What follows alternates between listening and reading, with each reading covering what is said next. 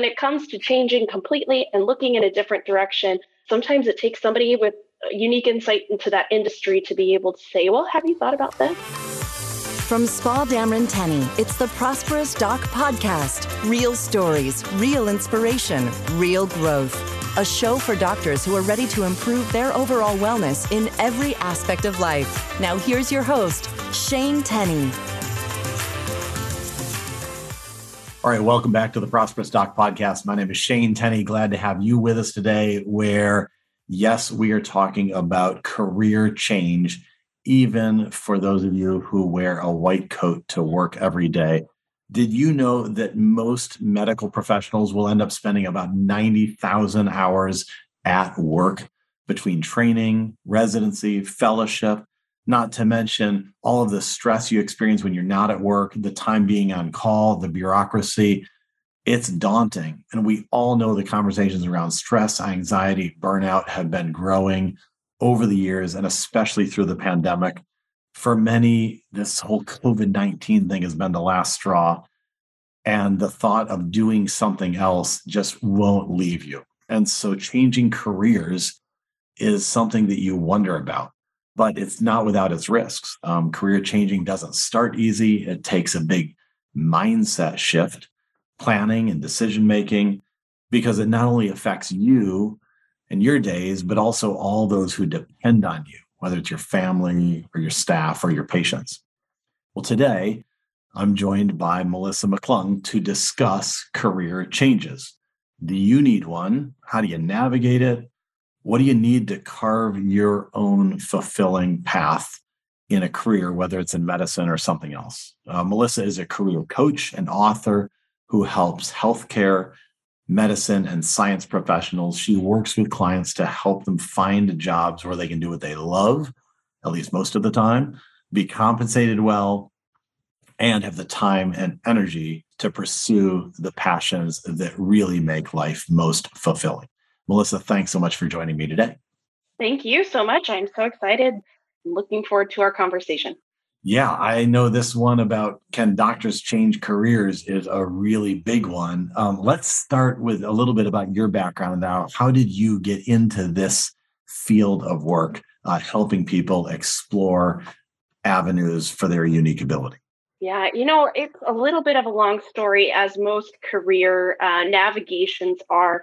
But the very short of it is that I was in my master's degree program and I took a internship at the College Career Center, which I can tell you, honest to God, I only took that because it was paid and I needed to afford groceries. I had every intention of being a child psychologist. I had been in school to do that for many, many years. And I was in training and in my my last season before I was going to be graduating and pursuing that career. Um, however, I fell in love with career coaching.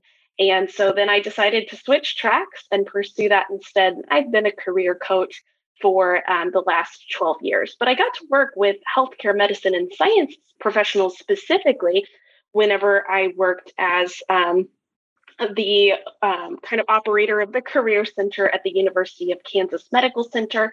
There, I was helping um, doctors get into residency. I was helping um, bench scientists decide whether they wanted to go into industry or academia. I was working with uh, clinical providers from everything from nursing to different health professions.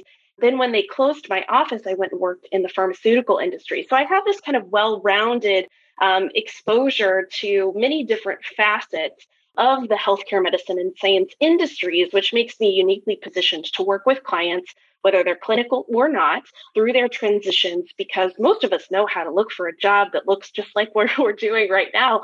But when it comes to changing completely and looking in a different direction, sometimes it takes somebody with unique insight into that industry to be able to say, Well, have you thought about this? And I get the opportunity to do that with my clients every day. I think that's a really neat point you make, which is we know how to look for a job in what we're doing. I just don't know how to look for a job in what I'm not doing.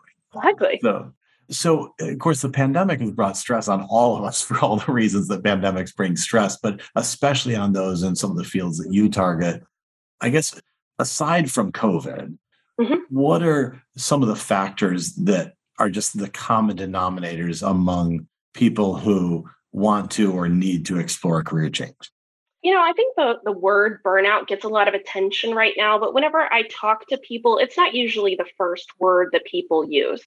I'll tell you honestly, most people who I talk to say things like this I know I should be thankful for the kind of work that I have. And then they kind of don't really want to talk about the reasons why they're not grateful for it.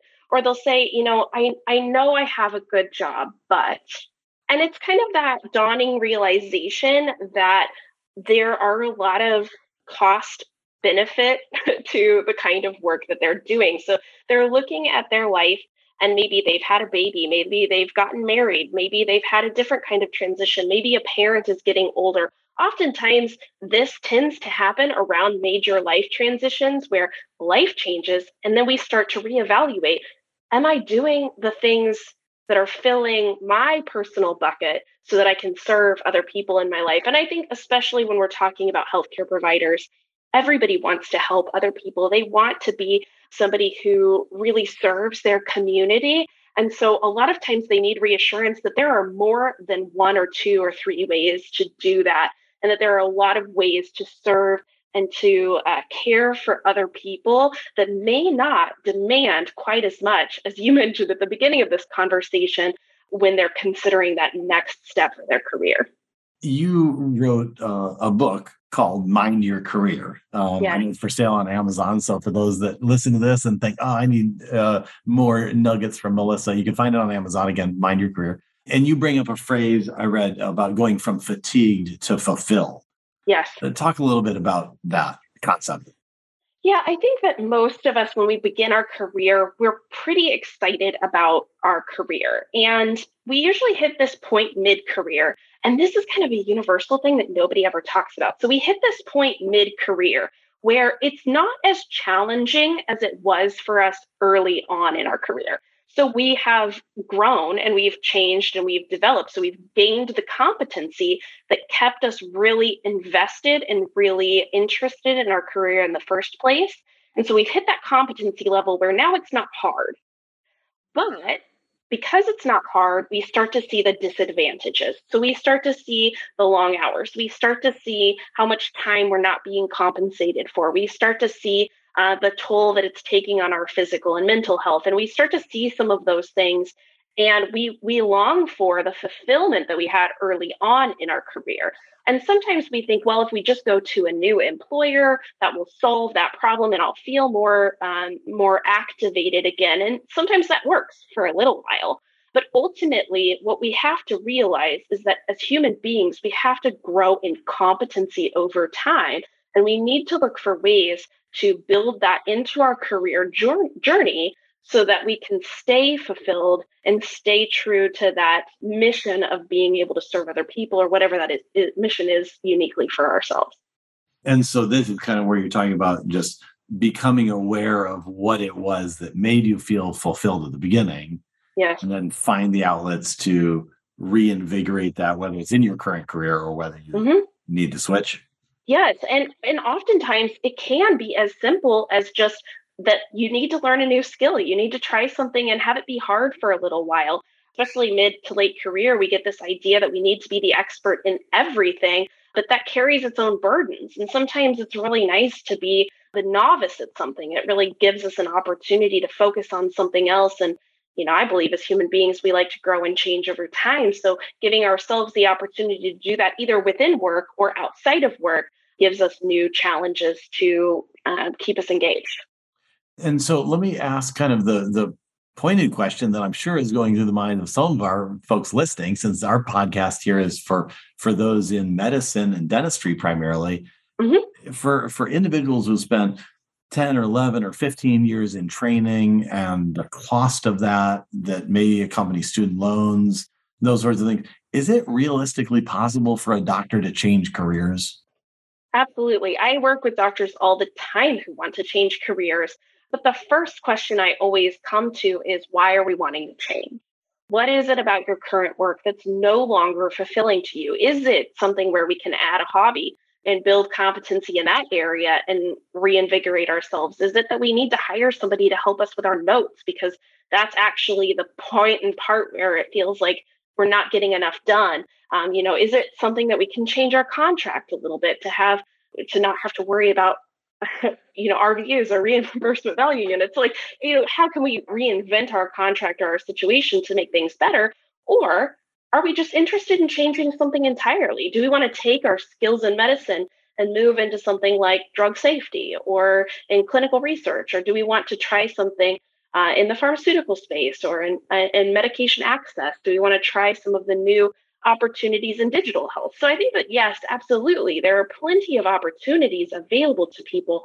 And what it really comes down to is having good conversations so you can identify what those opportunities are and how they might bring more fulfillment to your life. What are some of the the signs that you often see when folks come to you and say, I think I need to talk about a plan B?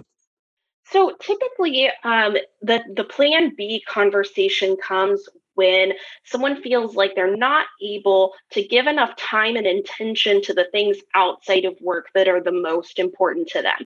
Whether that's their family, which oftentimes it is family, or it's their physical health, they're having some physical health events that are precipitating this need to make changes because, as we all know, stress doesn't do great things for our body, lack of physical exercise uh, doesn't do great things for our body. You know, not being able to eat functionally appropriately makes a lot of cha- bad changes for our body. And so sometimes we'll have that conversation of like, okay, how can we carve out more time and space for you to eat like a person that doesn't have to go into back to back patient rooms? How can you create an opportunity to exercise? What does that realistically look like for you? And so then we start down that path. And sometimes it's just a mental shift. Like they woke up one day and they realize, like, I don't feel connected to my purpose any longer. Mm-hmm. I don't feel like the work that I'm doing helps me achieve the transition that I'm hoping to make for my clients or for my community. In your book, you also bring up a concept that I feel like kind of fits in what you're describing here, which is kind of that that story we tell ourselves. Mm-hmm. Um, and I'm curious to have you unpack that a little bit, but but sort of the the mentality that you know i can't do anything different or i'm stuck in here or there's no no other choice because of either the financial situation we're in or the student loans i have or these sorts of things that just kind of tie me to this current reality and limit my ability to explore other things. Talk a little bit about that yeah, so I can't claim ownership over that phrase, the stories that I'm telling myself or the story I'm making up right now. That's definitely a Brene Brown um, phrase. However, I found it very helpful in my own life and in the lives of my clients to kind of take a step back from the racing thoughts that we're having and acknowledge that we are creating the narrative about our own reality. So that's how two people can approach the exact same situation and walk away with it from diff- with different feelings it's the narrative that we're sharing inside of our head that really changes our perspective about those things and so in, in terms of career some people have no difficulty with some types of work um, but the most common story i hear people telling themselves is i should be okay with this even though i'm not yeah, I think that the should word is a really powerful one. The, the other concept that just comes to mind it, for me, uh, not that I have any expertise in your field, but from coaching I've done and things like that, is asking instead of asking yourself, is this possible, but mm-hmm. asking, is this impossible? Yeah. And, and when I ask myself if this is impossible, it's much easier to say, well, no, it's not impossible. And so mm-hmm. that just opens up the kind of the mental space to be able to say, oh, well, if it's not impossible, then what would happen? What would need to happen for me to pursue or change or uh, create the new reality that I feel drawn toward. Yeah. And I think that you bring up a really good point in that, you know, sometimes what we need in order to break out of that story that we're telling ourselves is someone to ask the right question or someone to bring up something that we've never thought about before. And, you know, this kind of goes back to my early time working with physicians. And I would ask them, you know, why did you choose to be a physician? And they would say that things to me like I really wanted to help people. But I tell you that a lot of people choose to be a doctor because either someone they love is a doctor and encouraged them in that pathway, or because they had great interactions with doctors as children, either in caring for themselves or loved ones. And so they're drawn to that profession because A, they know about it, and B, because it feels like it fits what they're wanting to do, which is to help people. But when you have any kind of limited social circle, when we all have these, like we have people we go to church with or people that we we love and are connected to, maybe some people that we went to school with, we tend to think about there not being a lot of different career options. We see kind of the big buckets. You can be a doctor, you can be a dentist, you can be a nurse, you can, you know, you can be an occupational therapist. We see these big buckets, but we don't really think about all the possibilities within those things. And, you know, there's an estimate right now that there are over 82,000 different career options within the United States. And that's not job titles. There's, you know, infinite amounts of those. Those are actually explicitly different career options that are available. And so even if you're looking at your situation, you're like, well, but I have this MD, I want it to mean something. I don't want to take a step back. I don't want to have to go back to school. I'm still paying on student loan debt. There are still so many options where your MD can be valuable or you know your DDS can be valuable and appreciated and used that don't have to necessarily require clinical care if that's what's burning you out. Those are, that's a great point. Uh, and, in fact, I realize I'm up against the clock here, so I want to take a quick break. But then I want to um, go into what steps do you need to take to set up a successful career transition. So we'll cover that right after this break. Those of you wearing white coats to work every day, literally or figuratively, know how important your training, specialty, and income are to your future. But what happens if you get sick or hurt and can't work? The truth is that during the course of your career, you are three and a half times more likely to be injured and need disability insurance than you are to die and need life insurance. Disability insurance is one of the most important pieces to protecting the progress you've already made and the future you're building but it's also one of the most nuanced types of insurance. If disability insurance is something you'd like to be more knowledgeable about, check out the free guide available for download from our sponsor, Spa Dameron Tenny, at their website, sdtplanning.com. Click on the Financial Resources tab to download the free guide to understanding disability insurance. This and every episode of the Prosperous Doc podcast is sponsored by Spa Dameron Tenny, helping docs and dentists make smart decisions through comprehensive financial planning.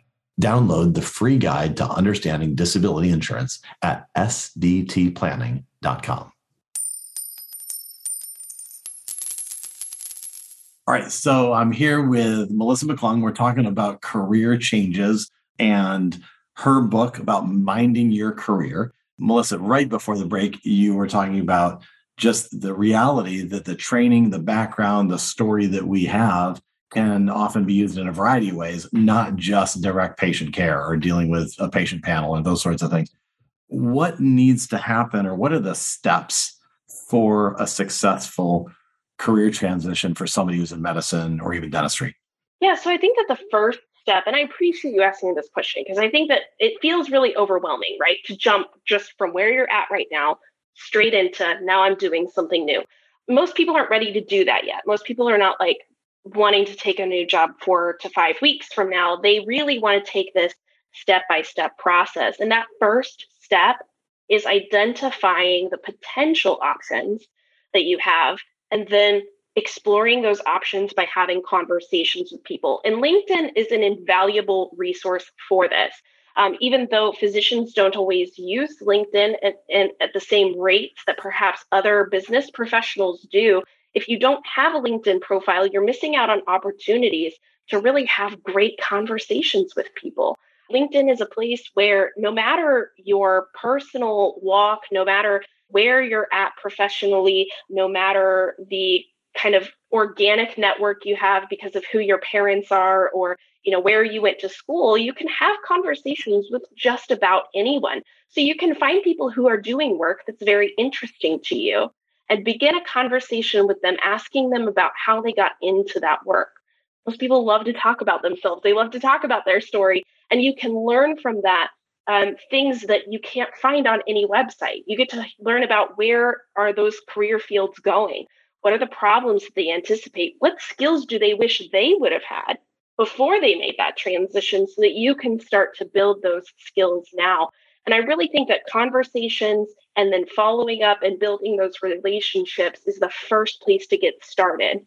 I think the thing that's really exciting about that when we're talking about physicians and dentists is that physicians and dentists typically have very good relationship building skills. You have to be able to develop rapport and give people your attention. And those are the two most important things when it comes to this first step. So it's not like you're doing something entirely new all, all at the first, right? You get to use skills you already have that are highly honed for you to then figure out what that next step could, could possibly be. Are there any mistakes that you see people make sometimes in thinking about or, or exploring your career change? Yes. So, probably the biggest mistake I see people make is thinking that their first step needs to be rewriting their resume. And so they hire a resume writer to rewrite their resume. And the reason why that this is a mistake at the first is that without knowing what your job target is, it's very difficult to write a resume. So you may be able to pay someone 150 to $10,000 to rewrite a resume for you. But unless you know what your job target is, they're not going to be able to use those skills to really appropriately target that new position. so I do talk to people a lot who come to me and they said, say, you know, this is what I've done so far.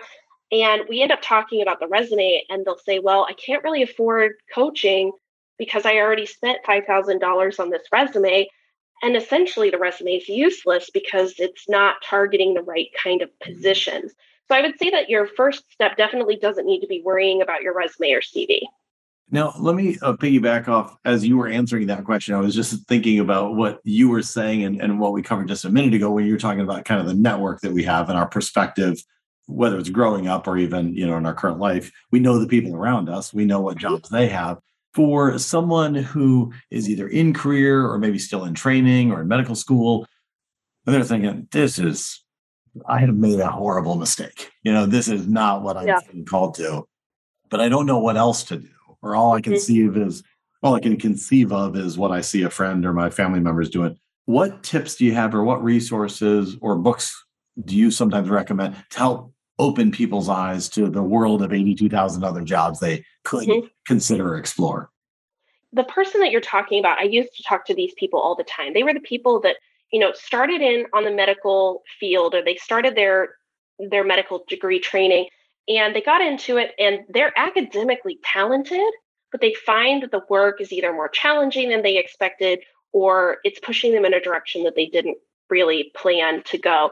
And to those people, I say, remember that it's okay to hit the pause button. Like, it's okay for you to pause your education for a little while to figure out whether or not this is the right step for you. You don't do yourself any favors to continue throwing money at a problem if you're not sure that the solution that you're working toward is the right one.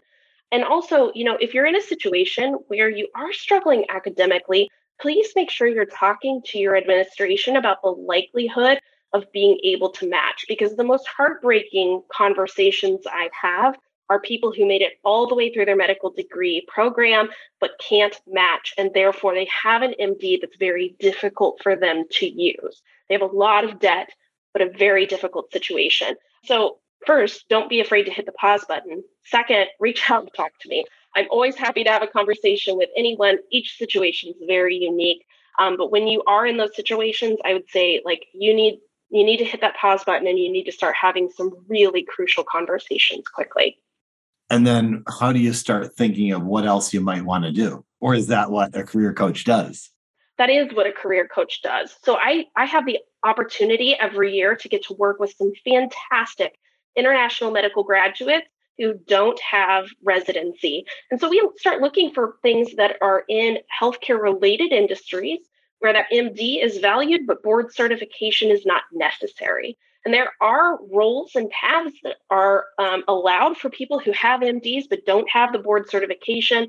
They are somewhat more competitive. So it's always good to have a conversation about how to make yourself more competitive but I'll tell you, it's not just getting more certifications and it's not just taking uh, courses from people who tell you on the internet that it solves all your problems. So I think having a conversation with a coach is a really good place to get started. Now, uh, I'll piggyback off that. How do you make sure, in the midst of your uh, dissatisfaction, that mm-hmm. you don't just look at the grass greener on the other side or jump out of the frying pan into the fire? And now I've gone all this effort to have the first job, which I gave up on or I changed my mind on. Now I'm just in something that I'm equally as dissatisfied with. Starting with the skills, values, and goals, and understanding really what you're trying to go after is the most important thing. That's another thing where my book can be helpful or a conversation with me can be helpful. But I think that when it comes right down to it, we also need to be aware that we're not burning bridges here. Just because you go and try something else doesn't mean you've torched the, the path back behind you and there's no opportunity to go back. We're not burning ships here. We're not on a new on a new coast where there's no other opportunity but forward. And so it doesn't hurt to try something new. And maybe it works and maybe it doesn't. Maybe you learn something about yourself in the process. But I would be I would be surprised if there was a situation where uh, the situation is so bad that you can't figure out a way back around it.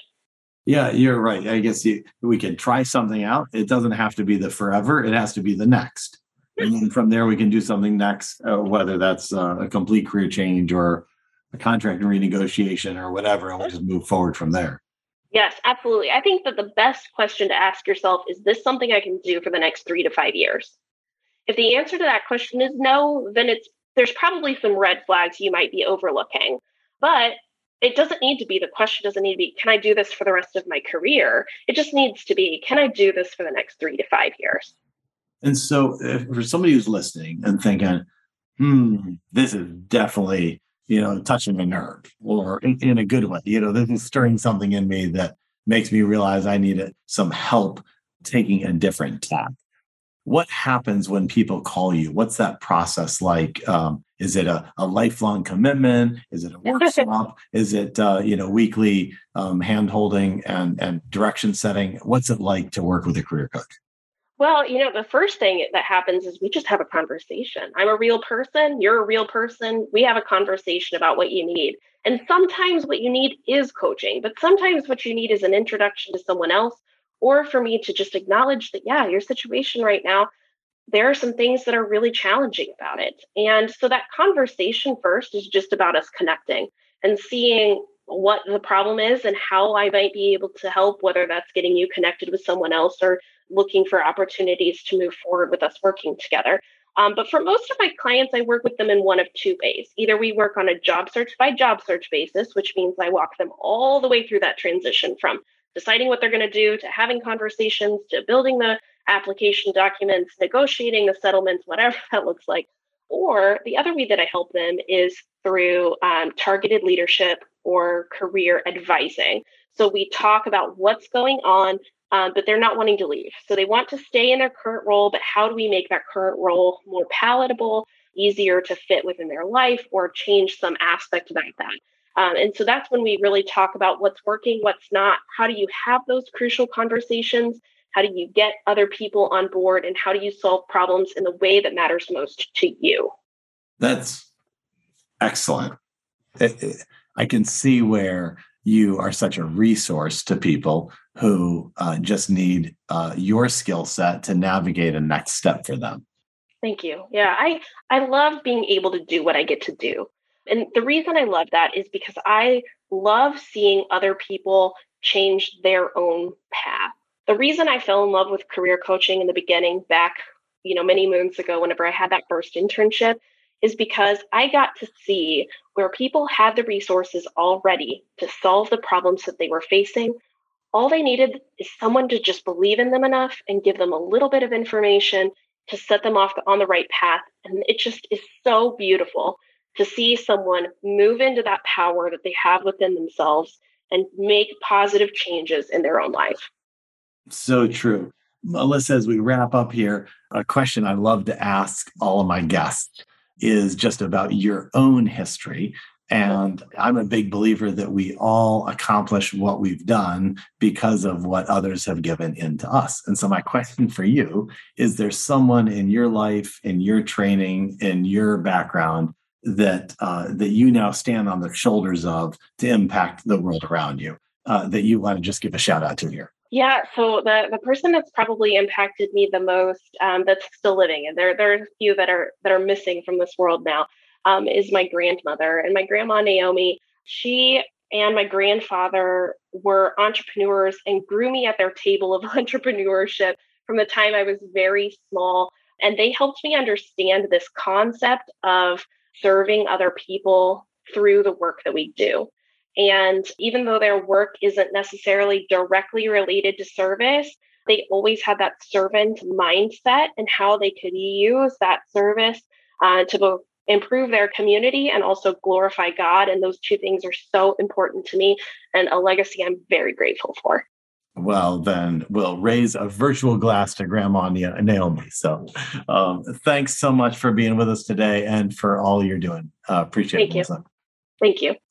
Thank you for tuning in to this episode of the Prosperous Doc Podcast. So grateful for you and for following us. As always, we really welcome and ask you for your reviews on iTunes or Google Play. Uh, they help um, the search algorithms when folks are looking for places to find uh, information or encouragement. As always, if you have any suggestions for guests, uh, which Melissa was suggested to us by a, a former guest on the show, um, if you have someone that you think we ought to interview or a story that's worth hearing, uh, by all means, email me directly. It's Shane at whitecoatwell.com. Thanks, and I'll see you back here next time. This episode of the Prosperous Doc podcast is over, but you're not alone on your journey. Spa Dameron Tenny has been helping physicians and dentists prosper through financial planning for over 60 years. To connect with us, visit sdtplanning.com today and take your financial wellness to new levels. Join us on the next episode of the Prosperous Doc podcast.